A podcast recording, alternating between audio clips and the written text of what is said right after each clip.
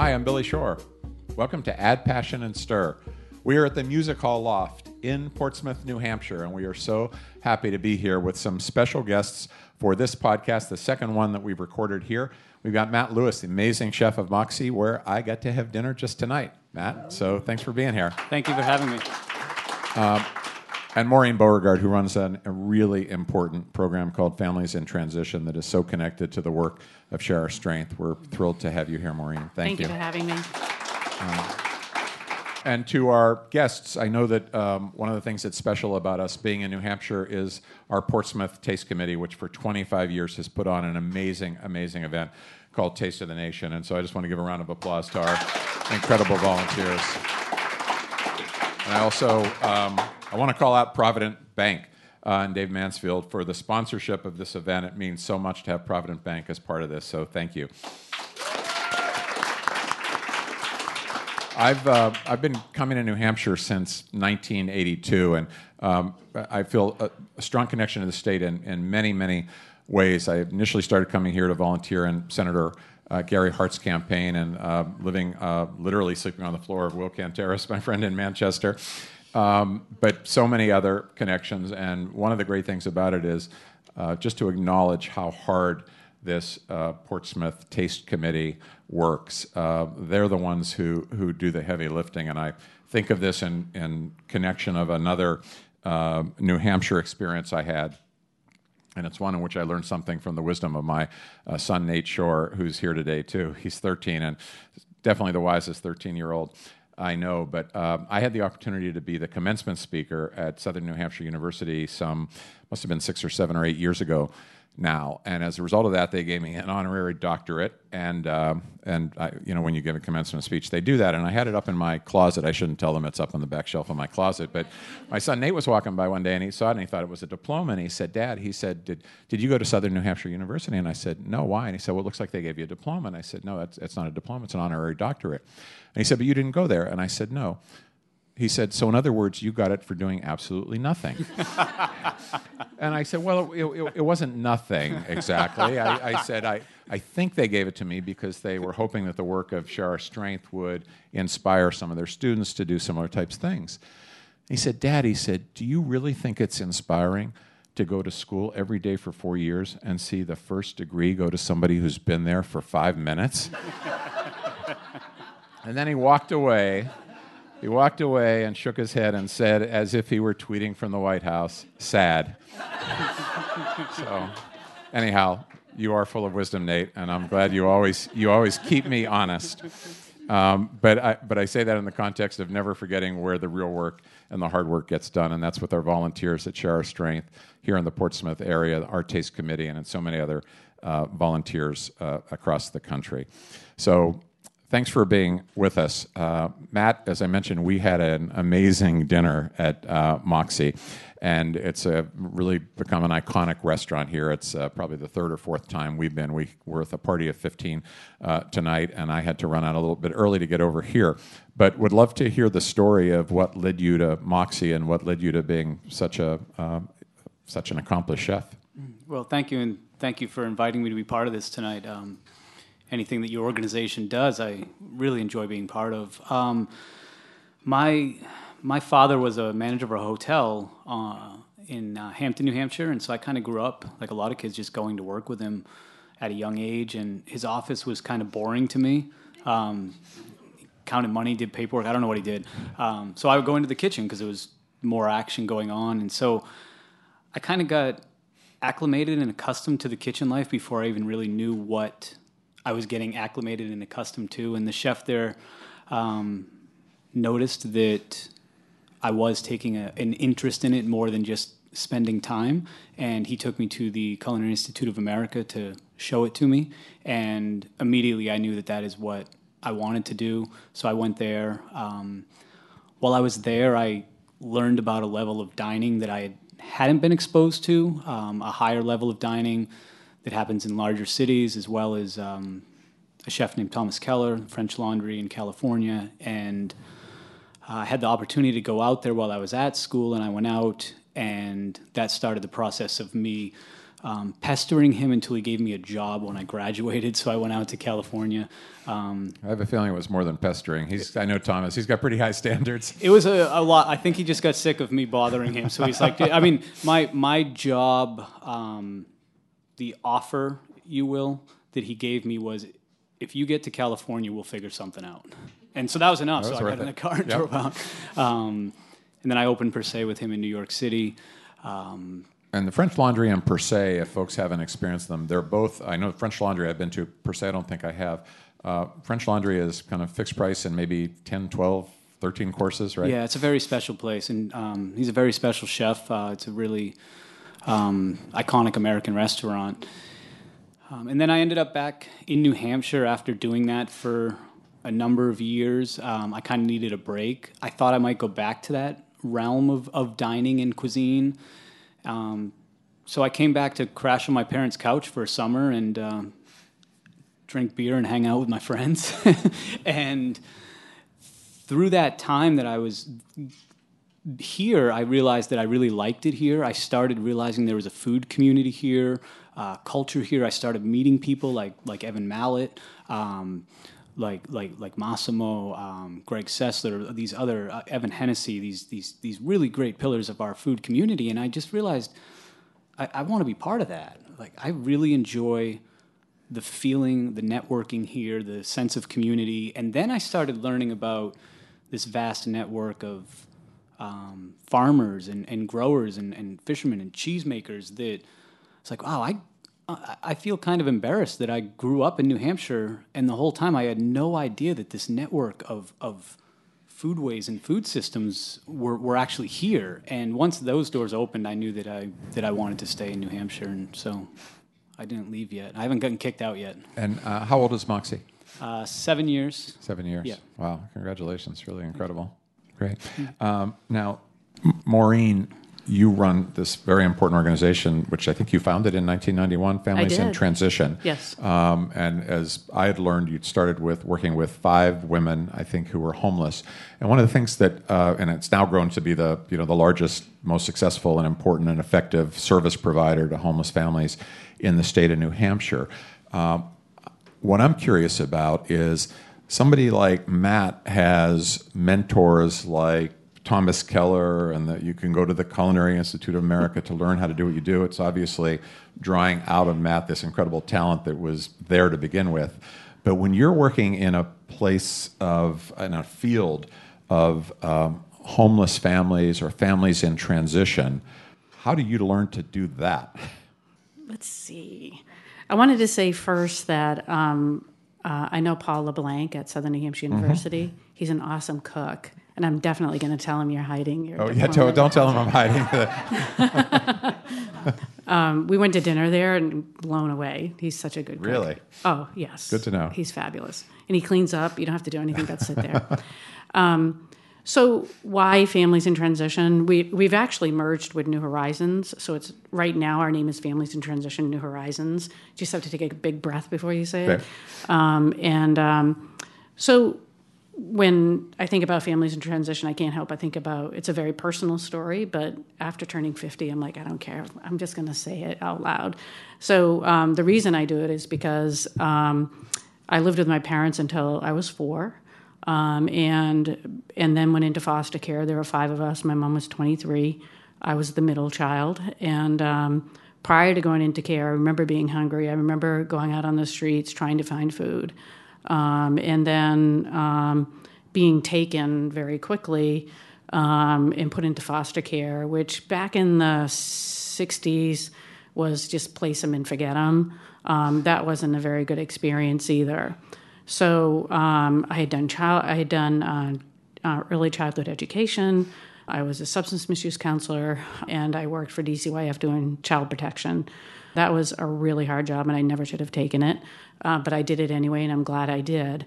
So, um, Families in Transition was an opportunity to take all of my own experience plus my work experience and create something that I felt was missing. Um, you know, the the my experience growing up was a pretty harsh one, and um, and the systems of care that I worked in seemed harsh. It's always talking about what you don't have. You don't have this. You're not good to your kids, or this or this. So I wanted to do something that really spoke to your strengths.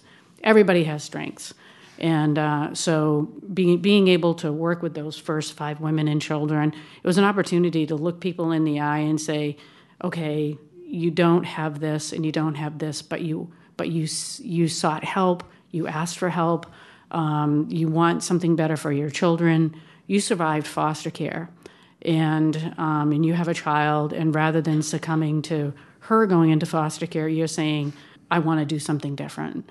So that's how this whole thing started, which is blows my mind that we are where we are today. Honestly, And, and you know, it's so interesting. One of the things we've learned is that you know, there are so many accomplished people whose um, weaknesses somehow turned into their strengths or their liabilities turned into their assets. We've worked with a number of chefs who, um, as younger children, were sick or had some illness or had Crohn's disease or an allergy, and they got fascinated by food and they turned out to study everything about it. You experienced the foster system on your own and then have turned that knowledge into this incredible organization and don't feel like you need to say any more about this than you want to. When you were four, were your, were your parents they were no longer in a position to be able to take care of you, so you went into foster um, care. the relationship between my parents dwindled over those few years to the point where we were just with my mom. My mom struggled with mental health issues as well as substance misuse, and she did something pretty catastrophic.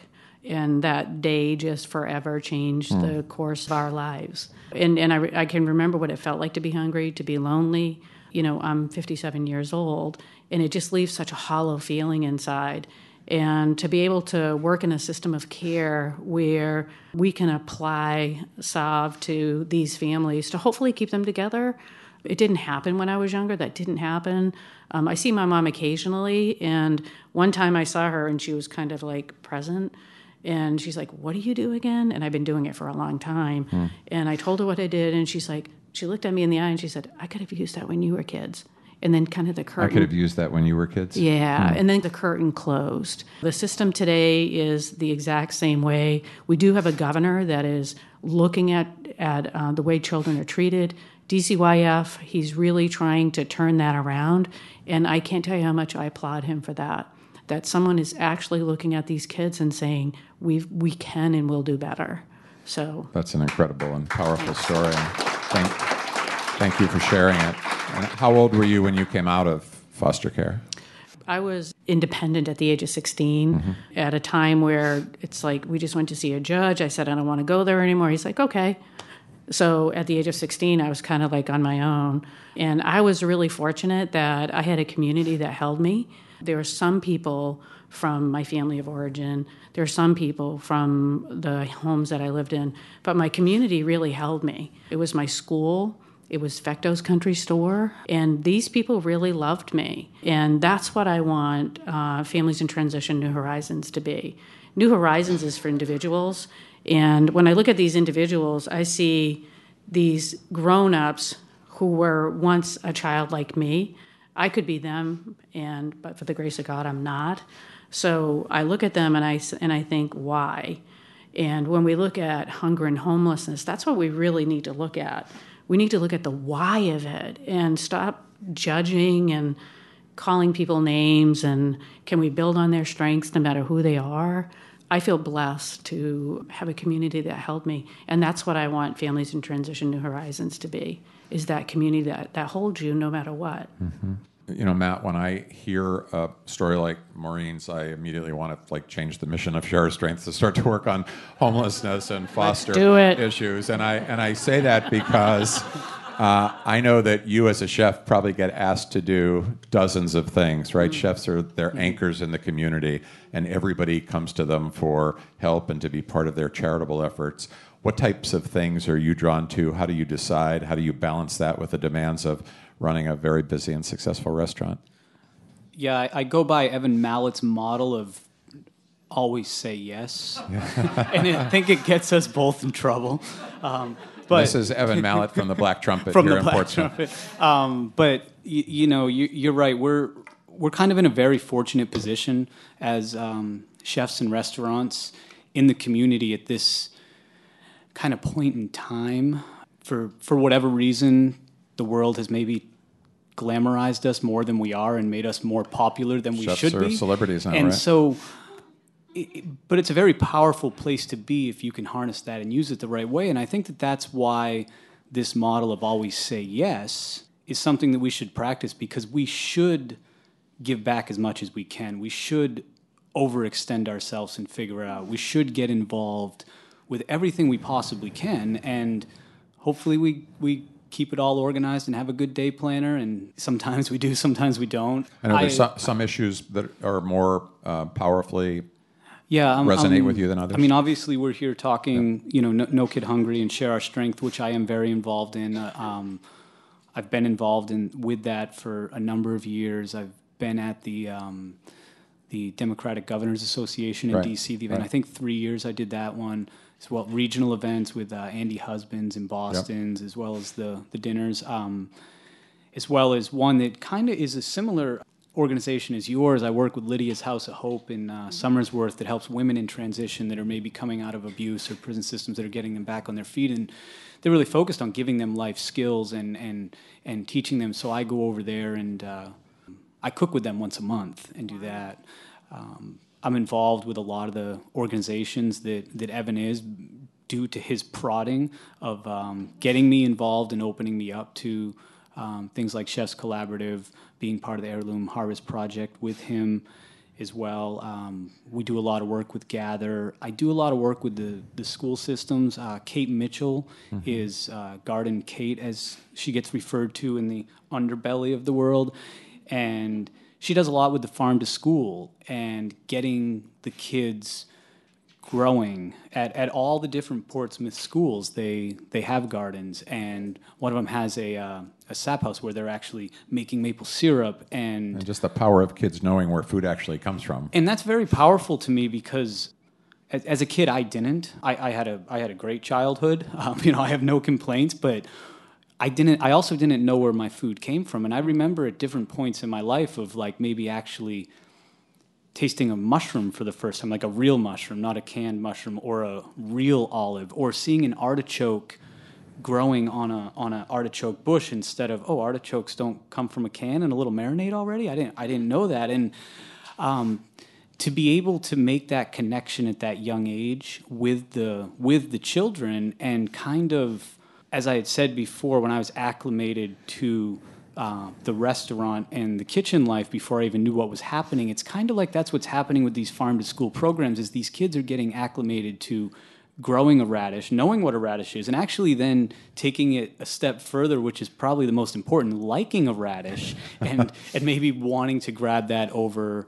Uh, Gummy worms or whatever, what have you. I haven't reached that And- last step yet. uh, but I think that the, the, the process of that growing and that nurturing and then pulling it out, it immediately they they're going to pretend that they like it even if they don't because they grew it. And getting it into these kitchens at the school and um, getting chefs in there to, to work with them it it's something that I think is is extremely powerful and you can see the difference being made that should resonate moving forward. I'm here with two staff colleagues from Share Our Strength, and I, I noticed all three of us while you were talking wrote down Matt Lewis always says yes. So just you know, that, that may come back at you. I made a ne- mental note.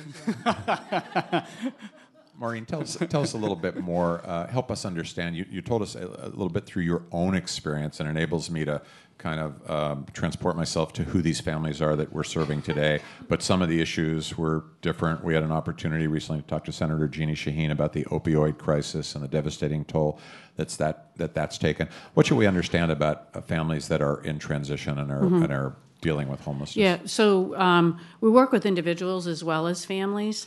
And um, when, we, when I think about people who are hungry and homeless, because those two go hand in hand, I look at the safety net and I look at the holes in the net. And the, the people that fall through are the folks that we that we have the, the folks that we end up with. And uh, Senator Shaheen has been a wonderful, wonderful uh, advocate for New Hampshire uh, for kids. Um, and when we look at um, what's happening, there's definitely a housing crisis. New Hampshire is one of the most expensive states to live in. So by by the fact that rents are fifteen hundred dollars a month and you have to work two part-time jobs to be able to afford a place to live, it's just not going to happen. So that's one of the issues. In Manchester, um, previously, uh, during your previous podcast, you were talking about um, free or reduced lunches. And in Manchester, 57% of the schools, um, of the population of the schools, all uh, 57% participate in free or reduced lunches. We have some schools that are at the 94%. Um, we have schools that where kids start at this one school and 100% of them turn over by the end of the year. They don't have that like one school like I did. And when we look at the the issue of substance misuse, you know, alcoholism is still the granddaddy of them all, and that claims lots of families not being together, as well as the individuals who are who are using substances to deal with early childhood trauma, which is very very prevalent. Violence is so prevalent with the folks that we work with, whether you're a biggie or a small person. The opioid addiction you know, people talk about it, and it was like this thing that happened in slow motion. And we own over 20 buildings, and it's over 250 units of housing. And we started seeing, like, why is there such turnover? Why is there such chaos and crises? And, um, and then all of a sudden it just hit us, and nobody saw it coming. And, when, and finally it's on top of us. And um, and it has just plagued the state. And um, and now we're you know, I, if you think about the cartoon of the person riding a little train and they're throwing tracks down in front of them as the train's going really, really, really fast, that's what we're doing with the substance misuse system. It was dismantled, so isn't the mental health system. So those things were dismantled, and now we're running like crazy to put it together. And, uh, you know, uh, Senator Shaheen talks about the numbers going down, and thank goodness they are. Um, I worry so badly for the children of the parents because these kids are witnessing their own war. They, you know, they see parents dying, come back. Um, in all the years that I've been with Families in Transition New Horizons, we've never had deaths, and we've had many. Um, I've actually had to use Narcan to help revive someone. Um, so it is major what's happening. Um, and then when you look at the lasting effects of the opioid addiction and poverty, not having food, we look at food as a prescription for health, just like housing is.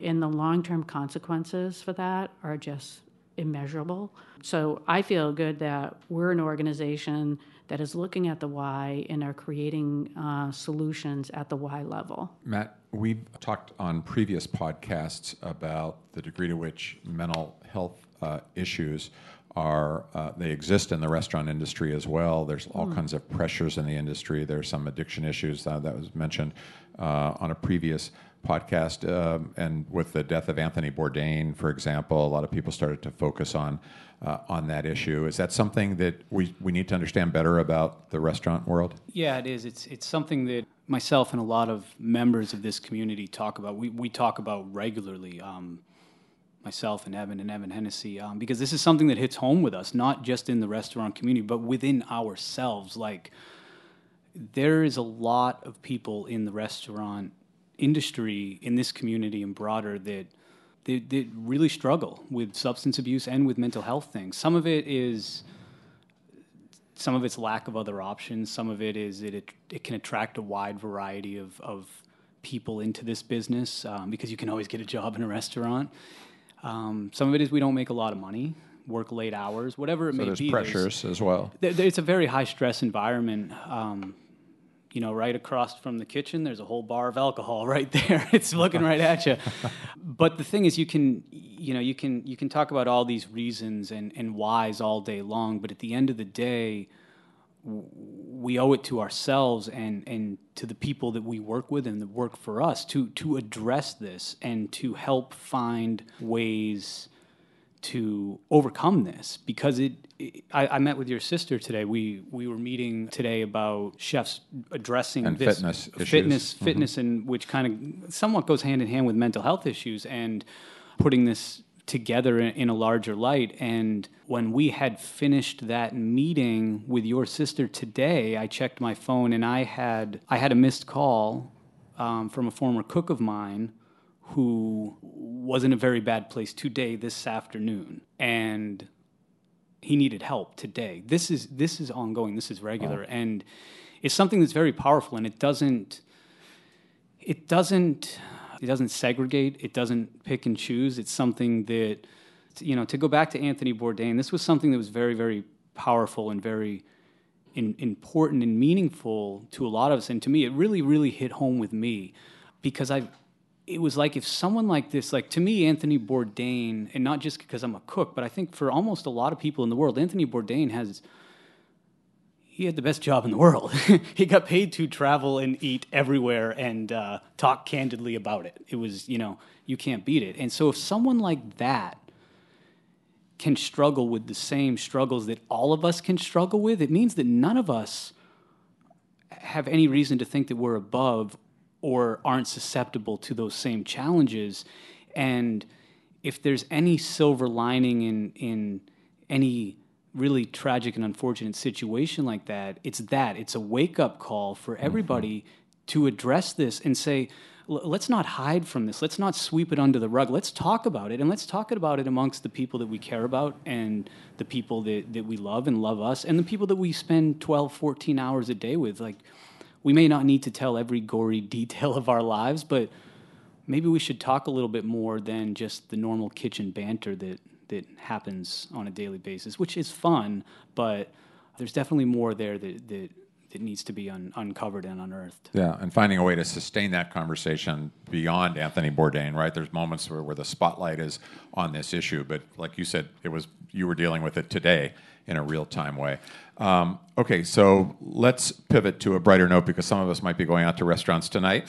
Um, and so I want to understand for people uh, in Portsmouth, everybody knows Moxie, but we've got listeners from all over the country and from about a dozen other countries around the world. Paint us a little picture of Moxie, what you're trying to accomplish there, what the vibe is, what it feels like, what you hope your, your guests will take away. Real quickly, I, I finally came to the point in my career where I wanted to open a restaurant, and I realized real quickly I had no idea what that meant. Um, I had like, wow, I've been in the restaurants my whole life, but I don't know what it means. And so I had to start figuring that out and doing the legwork as to what it meant to actually open and own a restaurant. And one of the big things that kept coming up, which I wanted to push away from, was the word concept and what you're doing, what your purpose is. And you know, I was I was young and um, not that I'm that intelligent now, but I was much less intelligent then. And thought, well, I'm just going to cook food and people are going to come. Like, what else is there? Like, I'm going to make the food taste good. We don't have to. And everybody kept talking about concept, concept, concept. And I went to visit some very successful friends of mine in New York that have restaurants. And right when I went down, Rich says to me, he says, "So what's your concept?" I was like, "Rich, come on, man! Like I thought you were with me, like a cook. Like, like did did my business partner Jay get a hold of you because he keeps drilling me about concept, and I thought you were going to be on my side." And and he said, "No, what's your concept?" And I said, "Well, what's yours, Rich?" And he said, "To revive Italian American food on the most iconic Italian street in America." And I said, "Whoa!" and so whether whether that was true or not, the the reality was that every decision that he made stemmed back to that statement. He knew exactly what his purpose and the restaurant's purpose was. And from that moment, I realized I better figure out what I'm doing. So then I started thinking, where do I like to eat? What type of food do I like to eat? I like to eat multiple different things, smaller portions, not really larger portions, which equates to a tapas style, which is typically Spanish. And it was like, well, I'm not Spanish and we're in New England, so why don't I apply that tapas model to New England? So what we are is a modern American tapas bar with a focus on the history, culture, and foodstuffs of northern New England. And I can say that, and now I still have my friend Rich. well, that's pretty. That's a pretty good answer. Let's. Uh, we're going to open this up to some audience questions in just a couple moments. But before we do, I also want to hear about what comes next for each of you. Maureen, I, I had heard that um, you had helped find shelter for 1,100 individuals in just the last year. That's really amazing. And what does it what does it look like going forward? Is there, do you anticipate even greater need? Do you anticipate additional services? What's the, the future for Families in Transition New Horizons? I got the whole thing in, didn't I? How did you like? How did you know all that? Like, I didn't send it to you. Um, so, like, I'm still very excited about what I do, and with the merger of New Horizons and Families in Transition, we're really able to um, build capacity and leverage change. And I feel very strongly that we can end street homelessness in in Manchester in the areas that where we where we work. We can get to the point where we can't make people come in, but if you want to come in, there's a bed for you. And when I look at the food piece, I think that I, I, I look at the food, and again, that's a prescription for health for us. And we're going to be doing a brand new facility. I'm putting it out there because it will happen, where people who are homeless can come in and it's like a dining experience. We want to we want to operate on law of attraction. You can come in and get a healthy snack or whatever it is that you need. Healthy meals. We're now serving breakfast, lunch, and dinner, and uh, and that wasn't happening before. And with the with the food pantry and some of our other programs, I really want kids to know where food comes from because kids are you know people buy food at the corner store or whatever and they call it food and we have a, a garden, we have a greenhouse, we grow our salads. And I really want to get to a place where um, we can bring kids to the garden and we can grow through the seasons. We can bring it into the pantry, into the soup kitchen, and people can experience what whole foods are really like. I don't know about ending hunger, but I do know about teaching people um, about food and where it comes from, and hopefully they can learn to do it on their own we, we have big aspirational goals, and I think that we need to keep doing that. We're going to build enough housing. We're going to create ways and find ways to to make sure people are fed and housed and and really help people to help themselves uh, in well, a way that we had before. Sitting next to Matt Louis is not a bad place to, to start. we have a concept too. yeah. so, is there a new concept brewing, Matt? What's next for you? Um, you, you, know, a lot of my focus now is sustainability. Let's use the word yep. sustainability, but I want to apply that. What I'm really focused on is applying that to to to us, to the people that work at the restaurants, and how can we. You know, I, I, I'm really fortunate that we have really great people that work at the restaurants and a lot that have been there for years, some of them since the beginning. How can I make their quality of life better while retaining them in what can be a very challenging industry as the restaurant business and how do we navigate that and how can I provide ways to let them not only have professional growth but personal growth as well and it's something that's kind of changed in me over mm-hmm. the years a little bit where I wanted to open. I wanted to show that I was worthy of having a restaurant and and you know do all these other things. And now it's like I want to really feel that I'm giving the people that are working at the restaurants everything I possibly can to them, and that that's really one of my biggest priorities right now. And there's a, as you know, there's a, a powerful theory of hospitality that um, that I think has a lot of validity, which is you know by investing in those people that you work with, they're going to take care of your customers, right? That that's going to be a model for them. That's going to translate. That's going to go straight to those that you ultimately serve by mm. by providing that enrichment for them. So that's yeah. that's pretty important. I'm going to see if we have any audience questions. We've got a couple minutes left. Hi, my name is Alexis. Thank you three for being here tonight and for your thoughtful conversation. I was wondering, do you have any words of wisdom or perspective for those of us in nonprofit food systems and food insecurity work for tackling the challenges of keeping talent to do this work with limited resources? Mm, that's a great question. So, how do we uh, invest in talent so that people will stay in this sector and do this work, um, changing the food system. I've got some ideas on that, but you have been doing this for a while as um, well, Maureen. One of our strategic priorities is um, investing in those that work at Families in Transition Horizons. We're now up to about 156 staff, and we know that um, we need to provide them with good benefits. We need to provide them with opportunities for growth and we need to be the second most important thing in their life. Their family needs to be first. We're looking to to be the best paid and the best benefits because the work that we do is so hard.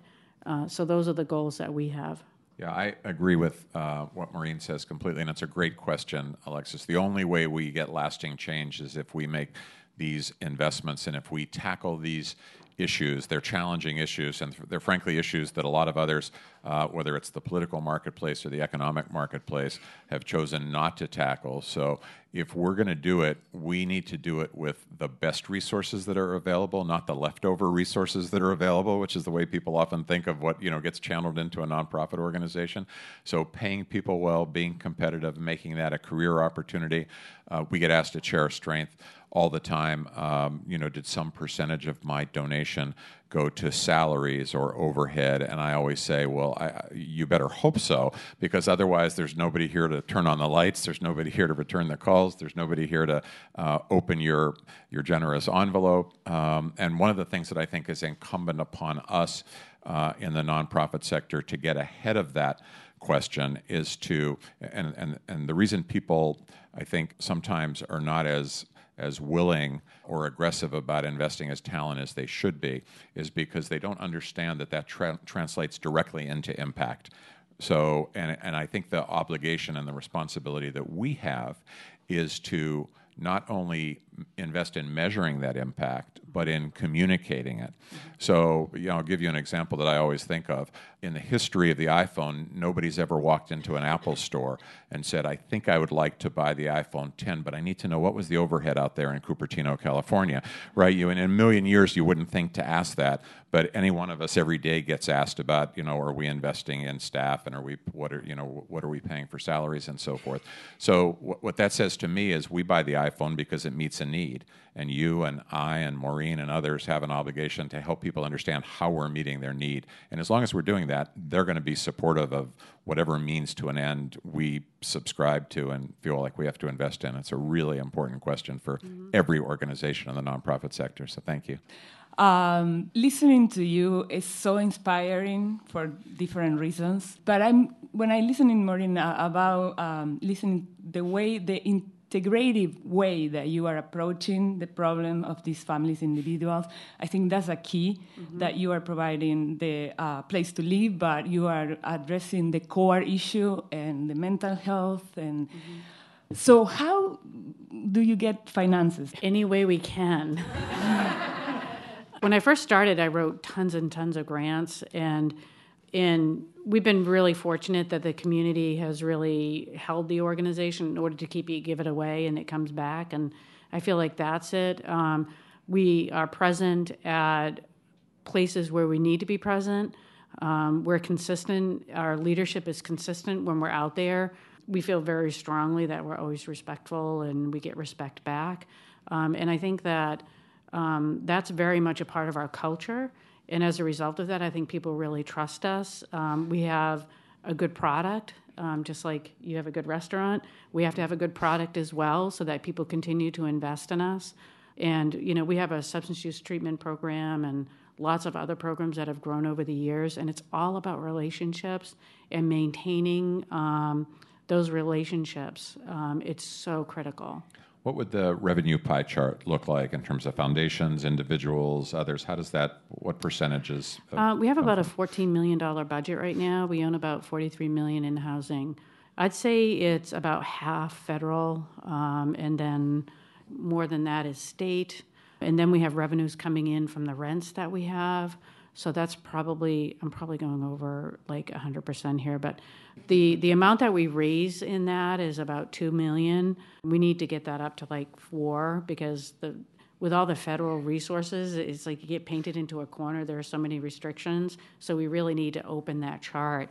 So I'd say aside from the 2 million, the rest is foundations and federal grants. We we we, we have an excellent excellent grant writing program. And we can learn more. Anybody who's listening can learn more at Families in Transition New Horizons. Yes, you bet. That's yep. the place to go. Yep.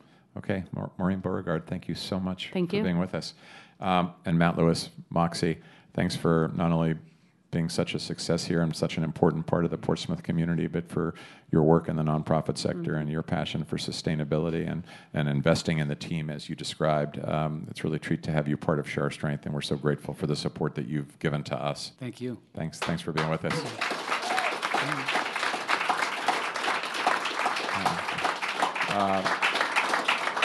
Special thanks to the Music Hall uh, Loft here in Portsmouth, New Hampshire, to my friend Jeff Johnston, who uh, basically gave us no choice but to come here, and it turned out to be a great, great idea because we've had a fabulous evening. Uh, to our producer, Paul Woodhull, Woody, couldn't do it without you, and to the team at Share Our Strength. Uh, who always makes this happen, and to my sister Debbie Shore, who's been such an important part of this podcast, and Kelly Griffin, uh, neither of whom could be here the whole time tonight. I'm Billy Shore. This is Add Passion and Stir. Thanks.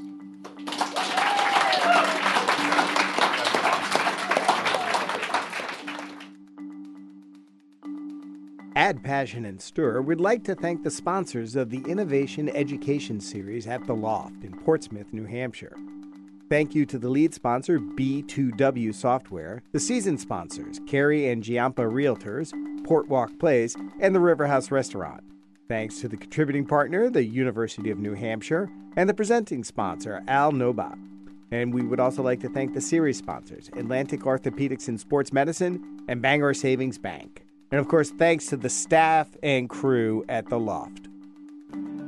Add Passion and Stir is distributed by District Productive. Our executive producer is Peter Ogburn. Add Passion and Stir is the creation of Billy Shore, Debbie Shore, and Paul Woody Woodhull.